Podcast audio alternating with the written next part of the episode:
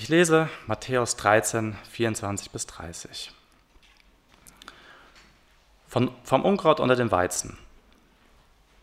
Er legte ihnen ein anderes Gleichnis vor und sprach, das Himmelreich gleicht einem Menschen, der guten Samen auf seine Äcker säte. Als aber die Leute schliefen, kam sein Feind und säte Unkraut zwischen den Weizen und ging davon. Als nun die Saat wuchs und Frucht brachte, da fand sich auch das Unkraut. Da traten die Knechte zu den Hausvater und sprachen, Herr, hast du nicht guten Samen auf deinen Acker gesät? Woher hat er das, denn das Unkraut? Er sprach zu ihnen, das hat ein Feind getan.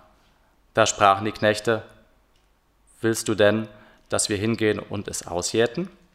Er sprach, nein, damit ihr nicht zugleich den Weizen mit ausrauft, wenn ihr das Unkraut ausjäht. Lasst beides miteinander wachsen bis zur Ernte. Und um die Erntezeit will ich zu den Schnittern sagen, sammelt zuerst das Unkraut und bindet es in Bündel, damit man es verbrenne, aber den Weizen sammelt mir in meine Scheune. Es geht weiter mit Matthäus 13, 36 bis 43. Die Deutung des Gleichnisses vom Unkraut. Da ließ Jesus das Volk gehen und kam heim. Und seine Jünger traten zu ihm und sprachen, Deute uns das Gleichnis vom Unkraut auf dem Acker. Er antwortete und sprach zu ihnen, Der Menschensohn ist, der den guten Samen sät. Der Acker ist die Welt. Der gute Same sind die Kinder des Reichs. Das Unkraut sind die Kinder des Bösen. Der Feind, der es sät, ist der Teufel.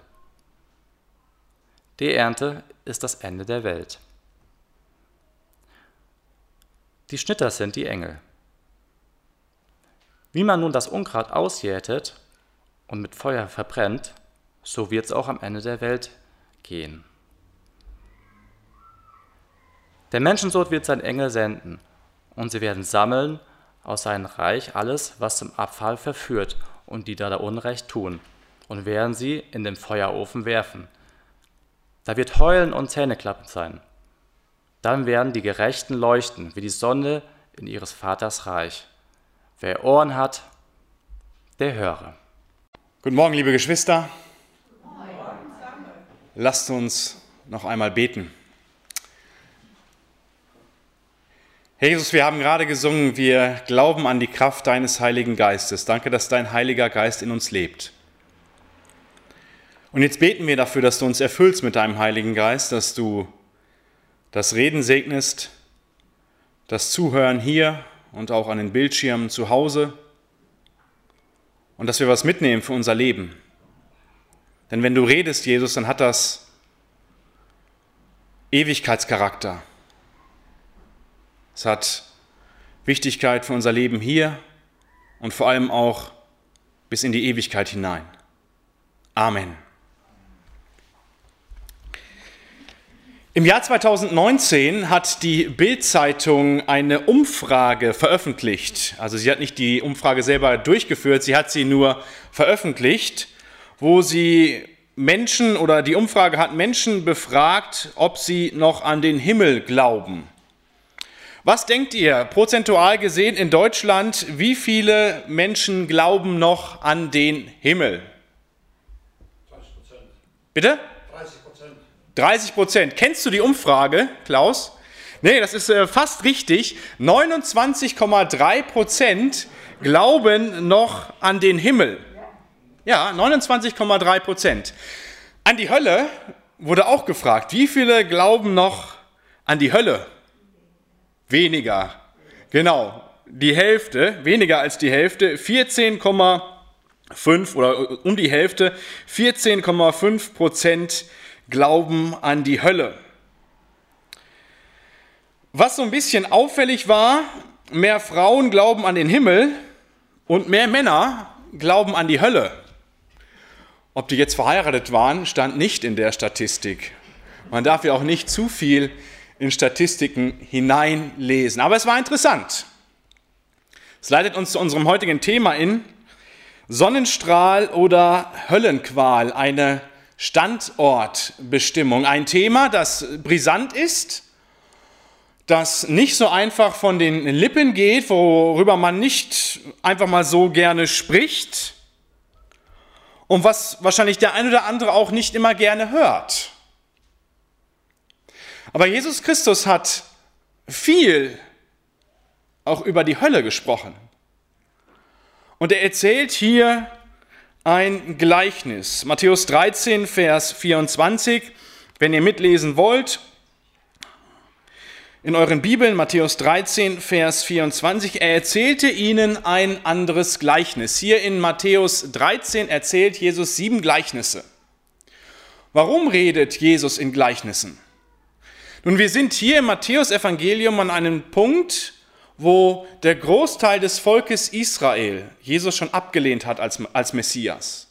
Jesus hat powervoll gepredigt, er hat Wunder getan, er hat ihnen gezeigt, ich bin der Messias, aber ein Großteil, gerade die geistliche Führung, Pharisäer und Schriftgelehrten, haben Jesus bereits abgelehnt. Und ein Grund, warum Jesus in Gleichnissen redet, ist, dass er sagt, diejenigen, die mich abgelehnt haben, die sollen jetzt gar nichts mehr verstehen. Also ein Gerichtshandeln an seinem eigenen Volk, an seiner eigenen Nation. Er sagt, diejenigen, die mich abgelehnt haben, sollen jetzt nicht mehr verstehen. Der andere Grund, warum Jesus in Gleichnissen erzählt, ist, seine Jünger sollen besser verstehen. Denn Gott kommt ja in unsere Realität hinein. Jesus als Gott kommt in unsere Welt und er möchte uns göttliche Wahrheiten vermitteln, sodass wir sie verstehen. Und das tut er dadurch, indem er Vergleiche zieht, indem er Beispiele nimmt aus unserem Alltag oder beziehungsweise aus dem Alltag der Menschen damals. Immer wieder. Denn er weiß als guter Lehrer und auch als unser Schöpfer, wie unsere Gehirne funktionieren. Unsere Gehirne funktionieren so, dass wir uns Dinge besser merken können, wenn wir Vergleiche ziehen. Das machen wir im Alltag immer wieder. Wenn ich sage, der ist schnell wie ein Tiger, dann ziehe ich einen Vergleich. Ich weiß, der Tiger ist schnell und derjenige, der so schnell laufen kann, ist auch schnell wie ein Tiger. Ich kann es mir dann besser merken. Und Jesus macht genau das. Er möchte, dass seine Jünger besser verstehen, sich Dinge merken können. Deswegen nimmt er Vergleiche aus dem Alltag der Menschen damals. Und ein dritter Grund, warum er in Gleichnissen redet, ist, er erfüllt das Alte Testament. In Vers 34 steht, all das redete Jesus in Gleichnissen zu der Menschenmenge und ohne Gleichnisse redete er nicht zu ihnen, damit erfüllt würde, was durch den Propheten gesagt wurde. Also dadurch, dass er in Vergleichen redet, in Bildern redet, in Gleichnissen redet, erfüllt er das Alte Testament. Die drei Gründe. Erstens Gerichtshandeln an seinem eigenen Volk für diejenigen, die ihn abgelehnt haben. Zweitens, seine Jünger sollen besser verstehen. Und drittens, Ihm ist es wichtig und es war ihm immer ein Anliegen, das Alte Testament zu erfüllen. Und er sagt hier in Vers 24, das Himmelreich gleicht einem Menschen, der guten Samen auf seinen Acker säte. Also er nimmt hier das Beispiel, den Vergleich aus der Agrikultur. Und er sagt, das Himmelreich gleicht einem Menschen. Wir wissen, dass das Himmelreich begonnen hat, als Jesus hier das erste Mal auf diese Erde gekommen ist. Johannes der Täufer hat gepredigt, tut Buße, kehrt um, denn das Himmelreich ist nahe herbeigekommen, also es ist jetzt da. Jesus Christus nimmt genau die gleiche Predigt von Johannes dem Täufer. Er macht einmal Copy-Paste, also kopieren, einfügen, predigt genau das gleiche wie sein Verwandter Johannes der Täufer und sagt, tut Buße, kehrt um, denn das Himmelreich ist nahe herbeigekommen, es ist jetzt da. Also das Himmelreich ist angebrochen mit dem ersten Kommen Jesu. Und das vergleicht er hier mit einem Menschen, der guten Samen auf seinen Acker säte. Das haben die Menschen damals tagtäglich gesehen. Zumindest zur Zeit des Aussäens. Da ist jemand, der guten Samen auf seinen Acker gesät hat. Was passiert dann? In Vers 25. Als aber die Leute schliefen, kam sein Feind und säte Unkraut zwischen den Weizen und ging davon. Ja, ist das jetzt etwas, was Jesus sich hier ausdenkt, um einen bestimmten Fall zu beschreiben, oder kam das wirklich vor, dass zwischendurch mal jemand auf das Feld des anderen gegangen ist in einer heimlichen Nacht- und Nebelaktion und dem mal so richtig die Ernte versaut hat, einfach dadurch, dass er dort Unkraut eingesät hat? Es kam vor. Wir kennen aus dem Alten Testament, mir sind zwei Stellen eingefallen, wo Menschen bewusst die Ernte von anderen versaut haben. Da ist mir einmal der Simson eingefallen. Der Simson hat 300 Füchse aneinander gebunden mit Feuerfackeln hinten drin und hat die mal so schön durch die Felder der Philister gejagt, einfach um sich zu rächen. Die Ernte versaut. Und ein anderes Beispiel, das kennt wahrscheinlich nicht jeder, aber das war der Absalom in 2 Samuel 14. Der wollte die Aufmerksamkeit haben vom, Feldführ, Feldherr, vom Feldherrn Joab und der hat auch das Feld von ihm angesteckt, damit er die Aufmerksamkeit von ihm bekommt. Und auch damals, das sagt der Ausleger zu diesem Text, war, war es Usus, war es gang und gäbe, dass man dem anderen zwischendurch mal die Ernte versaut hat.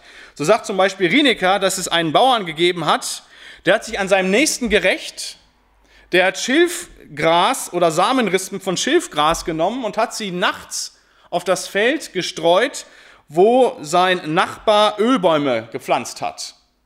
Was ist passiert? Diese Same, dieser Same ist aufgegangen von dem Schilfgras. Die Ölbäume sind alle verdorrt und der konnte dort jahrelang nichts anbauen. Also ist immer wieder vorgekommen und darauf, darauf bezieht sich Jesus hier, dass Menschen anderen die Ernte komplett versaut haben. Und genauso hier in diesem Gleichnis. Als die Leute schliefen, kam ein Feind und säte Unkraut zwischen den Weizen und ging davon. Was war das für ein Unkraut? Dieses Unkraut, das ist der sogenannte Taumellolch. Ich bin kein Botaniker, deswegen musste ich mich da ein bisschen schlau machen. Dieser Taumellolch, der ist giftig. Der sieht dem Weizen sehr ähnlich, vor allem wenn, wenn, wenn er gerade, also wenn er gerade aufgeht. Nur später sieht man den Unterschied. Erst später. Die Ähren sind dünner. Und dieser Taumellolch, der ist ungenießbar und er ist giftig für Menschen und Tier. Er verursacht Schläfrigkeit, Übelkeit und auch Krämpfe. Also man darf diesen Taumelleucht, dieses Unkraut nicht essen. Als nun die Saat wuchs in Vers 26 und Frucht brachte, da fand sich logischerweise auch das Unkraut. Da traten die Knechte zum Hausvater und fragten ihn, Herr, hast du nicht guten Samen auf deinen Acker gesät? Woher kommt denn das Unkraut? Also beides wächst, das kennt ihr, wenn ihr Hobbygärtner seid, wenn ihr Pflanzen sät, das Unkraut wächst von alleine, das muss man nicht pflanzen. Jetzt kann man ja sagen, hä, haben die Knechte, haben die nicht so gut aufgepasst? Ähm, Unkraut wächst doch von ganz alleine, warum fragen sie danach, wo das Unkraut herkommt? Aber nein, hier ist die Frage nicht unlogisch oder töricht, sondern es ist so viel Unkraut, dass sie sich bewusst fragen, wo kommt das her? Er antwortete, er antwortete ihnen, das hat ein Feind getan. Da fragten die Knechte, willst du denn, dass wir hingehen und es ausjäten? Jetzt kann man auch sagen, ja natürlich, man, was spricht dagegen, dass ihr jetzt hingeht sofort und das Unkraut ausjätet? Ich weiß nicht, wie ihr drauf seid, Einige sind ja so drauf, dass sie bei jedem bisschen Unkraut dann sofort losgehen und alles wegmachen und möglichst äh, auch mit Wurzel. Andere sagen, sind da relativ entspannt und sagen, ach, so ein bisschen Unkraut gehört auch, auch so ein bisschen, gehört irgendwie auch so ein bisschen dazu. Aber die Knechte fragen, hey, sollen wir das Unkraut wegmachen?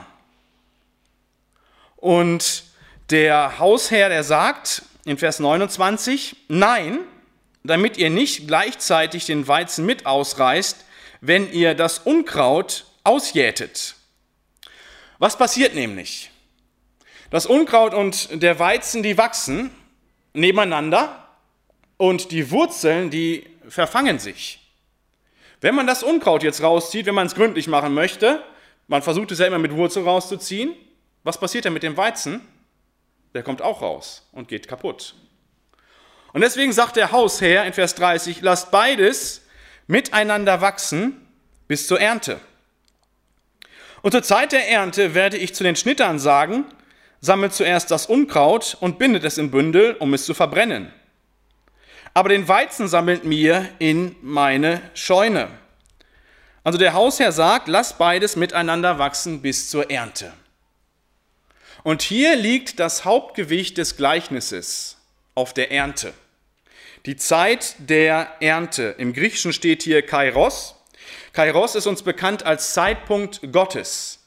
Dort, wo Gott ganz aktiv wirkt, wo ein Zeitpunkt ist, der nicht mehr aufgehalten werden kann, wo etwas getan werden muss. Und das ist die Erntezeit. Also die Hauptbetonung dieses Gleichnisses liegt auf der Ernte. Und es ist wichtig, wenn wir Gleichnisse auslegen.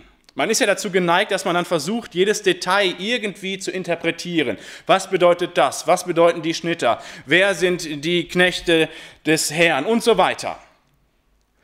Da können Gefahr oder das birgt Gefahren. Denn Jesus Christus legt auch nicht alles selber aus. Und wir können auch Auslegungsfehler machen, wenn wir alles auslegen wollen und bis ins kleinste Detail hineingehen wollen. Das tut gar nicht Not. Ein Gleichnis vermittelt normalerweise eine Hauptwahrheit. Ein Gleichnis, eine Hauptwahrheit. Die Hauptwahrheit, die Hauptbetonung liegt hier auf der Ernte. Sonst könnten wir den Fehler machen und sagen, hey, der Hausherr, der hat gepennt. Und der Feind konnte sich mal so richtig austoben. Wenn ich das jetzt in unsere Zeit hineinnehme, dann würde ich sagen, okay, Jesus hat gepennt und der Teufel konnte machen, was er wollte. Das ist nicht richtig. Jesus schläft nicht und der Teufel kann sich hier auch nicht austoben, so wie er will. Er ist natürlich der Fürst dieser Welt, aber Jesus steht immer noch über ihm. Jesus ist der souveräne Herrscher und der Teufel darf nur so viel tun, wie er, wie Jesus möchte. Also müssen wir aufpassen, zu viel in Gleichnisse hineinzulegen. Wie gesagt, der, die Hauptbetonung liegt hier auf der Zeit der Ernte. Und zur Zeit der Ernte in Vers 30 werde ich zu den Schnittern sagen, Schnitter wurden dann nochmal extra eingestellt zu den Hausknechten, damit es schneller geht. Sammelt zuerst das Unkraut und bindet es im Bündel, um es zu verbrennen. Ja, warum diese Arbeit? Das Unkraut auch nochmal zu sammeln, es im Bündel zu, zu binden und dann irgendwie aufzubewahren und später zu verbrennen. Nun ist es so in Israel, das ist nicht so bewaldet wie hier im Siegerland. Dort musste man wirklich alles gebrauchen, was man hatte, um es zu Brennmaterial zu verarbeiten. Deswegen ist das hier keine Arbeit, die extra oder die überflüssig ist, sondern der Hausherr sagt bewusst, sammelt das auch, um es später zu verbrennen, aber den Weizen sammelt mir in meine Scheune. Das Schöne an diesem Gleichnis ist, dass Jesus selber das Gleichnis auslegt. Wir lesen in Vers 36, da entließ Jesus die Menschenmengen und kam ins Haus. Und seine Jünger traten zu ihm und sagten, deute uns das Gleichnis vom Unkraut auf dem Acker. Er antwortete ihnen, der Menschensohn ist es, der den guten Samen sät. Also Jesus nennt sich hier selber mit dem Titel Menschensohn. Woher hat er diesen Titel? Aus welchem alttestamentlichen Buch ist uns dieser Titel bekannt? Ganz genau, aus Daniel. Und da haben auch bei den Juden die Glocken geläutet, Daniel ist ein endzeitliches Buch.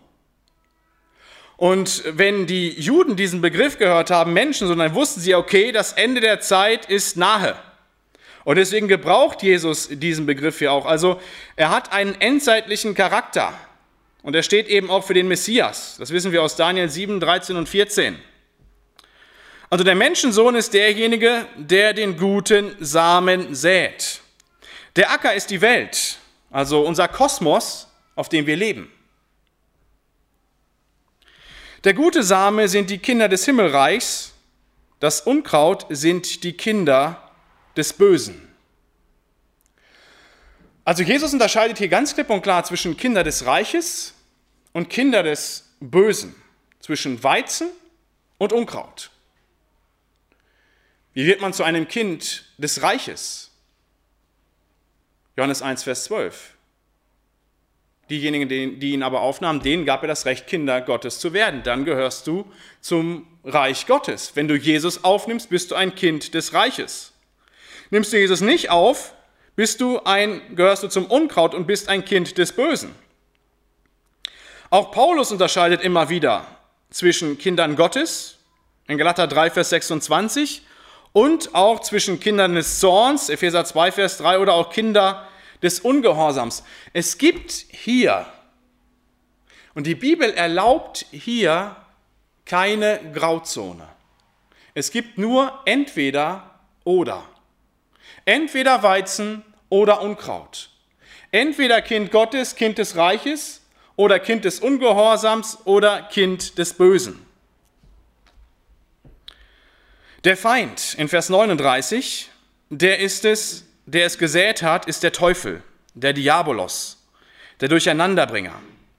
Der Diabolos, der Teufel, der ist ein abgefallener Engel, das wissen wir aus Jesaja 14 und Hesekiel Vers 28. Er ist immer noch der Fürst dieser Welt, also der Gott dieser Welt. Und er darf sich hier austoben, solange Jesus es zulässt und soweit Jesus es zulässt.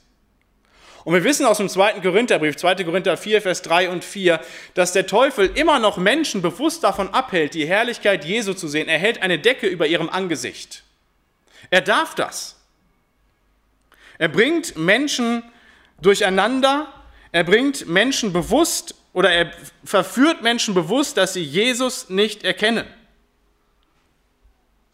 Warum das so ist, das ist eine interessante Frage.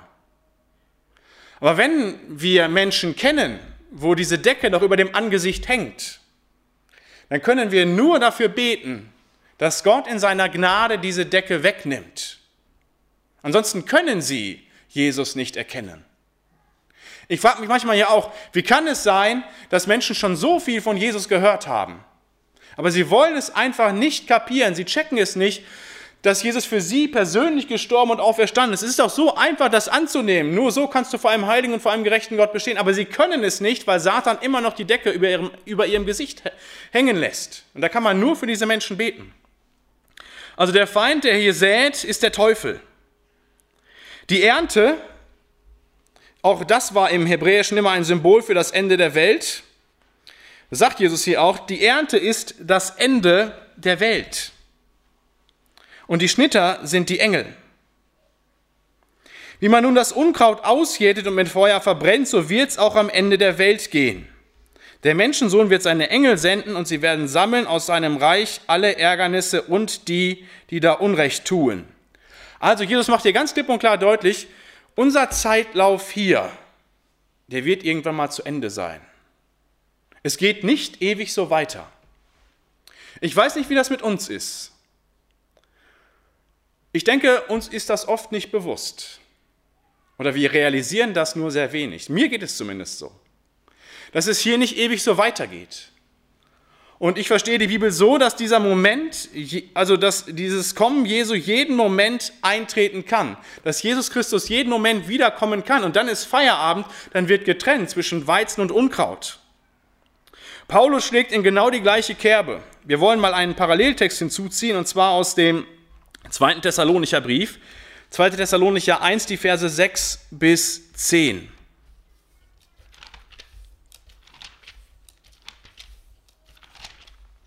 Zweite Thessalonicher 1, die Verse 6 bis 10. Ebenso, wie es gerecht ist bei Gott, denen, die euch bedrängen, mit Bedrängnis zu vergelten, euch aber, die ihr Bedrängnis erleidet, Ruhe zusammen mit uns bei der Offenbarung des Herrn Jesus vom Himmel her mit den Engeln seiner Kraft.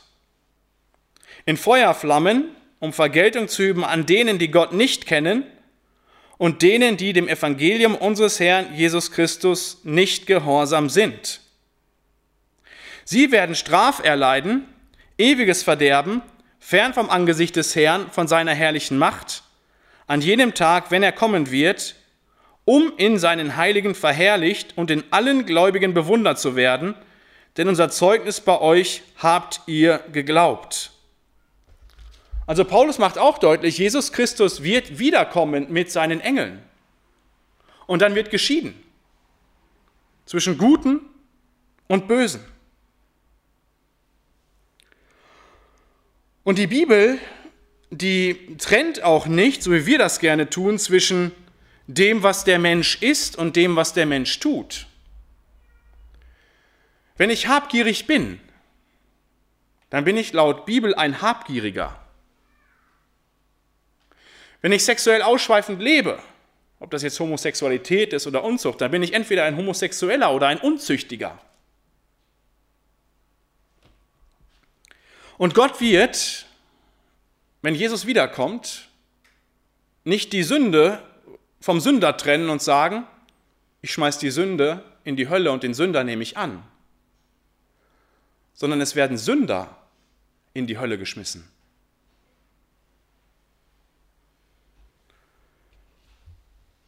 Und werden sie in den Feuerofen, deswegen steht im Vers 42, und werden sie in den Feuerofen werfen, da wird sein Heulen und Zähneklappern. Das Heulen steht für die emotionale Qual und das Zähneklappern ist ein Synonym für Schmerzen, also für eine physische, physische Qual in der Hölle. Es wird dort eine emotionale und eine wirklich physische Qual geben. Es ist kein Ort, wo man sich wohlfühlen wird. Die Juden damals im ersten Jahrhundert, die haben an eine schreckliche Hölle geglaubt. Das war damals bei den Juden schon so. Und normalerweise war es so, wenn die Juden etwas geglaubt haben, was nicht richtig war, hat Jesus es genommen und hat es revidiert, hat gesagt, hey, das, was ihr da in Bezug auf die Ehe und Ehescheidung glaubt, dass man seine Frau einfach entlassen kann, wenn sie ein schlechtes Essen gemacht hat, das stimmt nicht. Also alles, wo die Juden falsch geglaubt haben, hat Jesus revidiert und gesagt, das stimmt nicht, das, das ist falsch. Bei der Hölle tut er das nicht. Er setzt das voraus und bestätigt das. Es wird einen schrecklichen Ort geben, wo Menschen hinkommen, die Gott bewusst abgelehnt haben, die ohne Gott gelebt haben. Die Hölle ist real und sie ist ewig. Bereits Daniel schreibt davon in Daniel 12, Vers 2, und viele, die im Staub der Erde schlafen, werden aufwachen, die einen zum ewigen Leben und die anderen zur ewigen Schmach und Schande. Und wenn hier ewig steht, auf der einen Seite das ewige Leben und auf der anderen Seite die ewige Schmach und Schande, dann bedeutet das für mich ewig, ohne Ende. Jonathan Edwards, ein großer Erweckungsprediger aus den Vereinigten Staaten, der hat Folgendes geschrieben. Die Gottlosen verdienen es auch, in die Hölle geworfen zu werden. Die Gerechtigkeit Gottes steht dem keineswegs im Wege. Sie erhebt sich durch, sie erhebt durchaus keinen Einspruch, wenn Gott seine Macht gebraucht, um Sünder in irgendeinem Augenblick zu verderben. Im Gegenteil, die Gerechtigkeit ruft laut nach einer schonungslosen Bestrafung ihrer Sünden. Dazu muss ich verstehen, in diesem Buch, hier in der Bibel, geht es nicht primär um mich sondern es geht um die Ehre Gottes, um seine Heiligkeit und um seine Gerechtigkeit. Und wenn Gott in seiner Heiligkeit, weil er Sünder mit Sündern nicht zusammen sein kann, in seiner Heiligkeit und in seiner Gerechtigkeit Sünder in die Hölle schmeißt, dann dient das auch zu seiner Ehre, weil, seiner Gerecht, weil es hier um seine Gerechtigkeit geht und um seine Heiligkeit.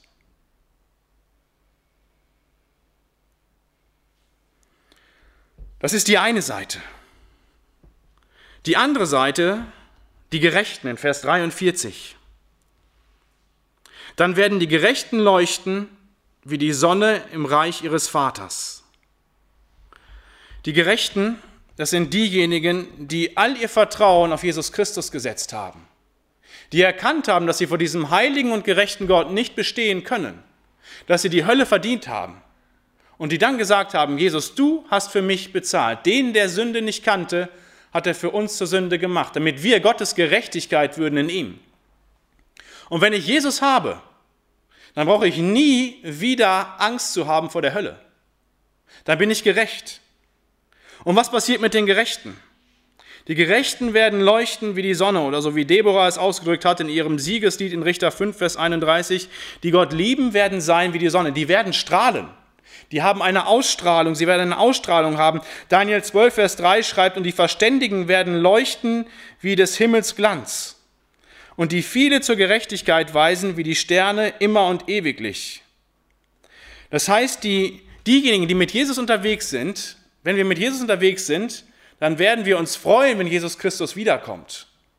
Wir werden verherrlicht werden, wir werden einen, wir werden einen neuen Leib bekommen, einen verherrlichten Ewigkeitsleib. Wir werden verwandelt werden. Wir werden nie wieder Schmerzen haben, keine Hüftschmerzen, keine Knieschmerzen, keine Kopfschmerzen, keine Migräne. Wir werden zusammen mit ihm entrückt werden in seine Herrlichkeit. Und wir werden das erste Mal in unserem Leben zu 100 Prozent unsere Bestimmung leben.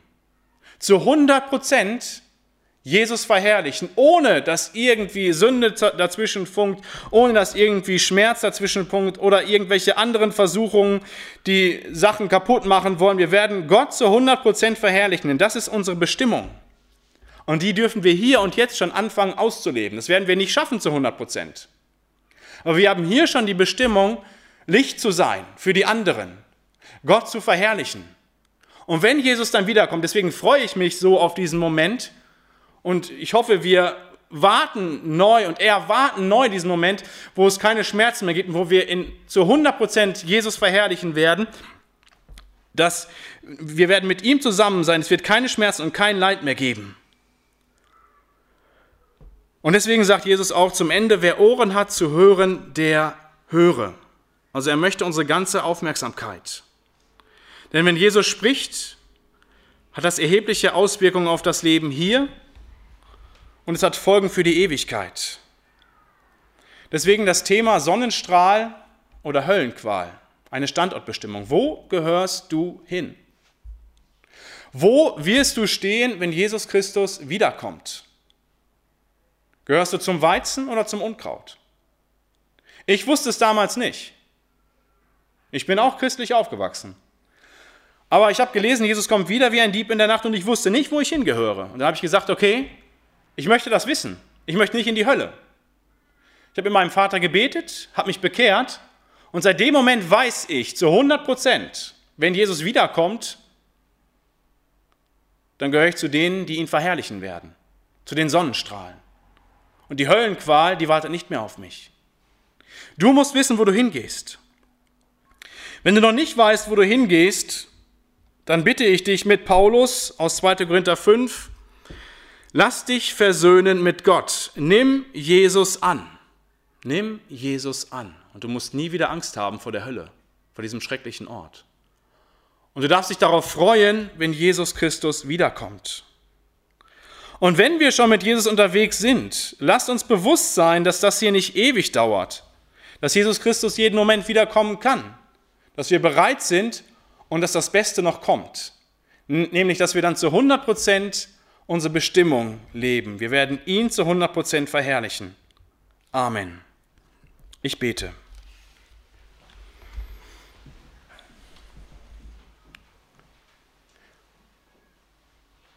Ja, Jesus, danke dafür, dass du uns in deinem Wort nichts vormachst, dass du klar zu uns sprichst und dass du uns aufforderst, uns zu hinterfragen, wo wir stehen.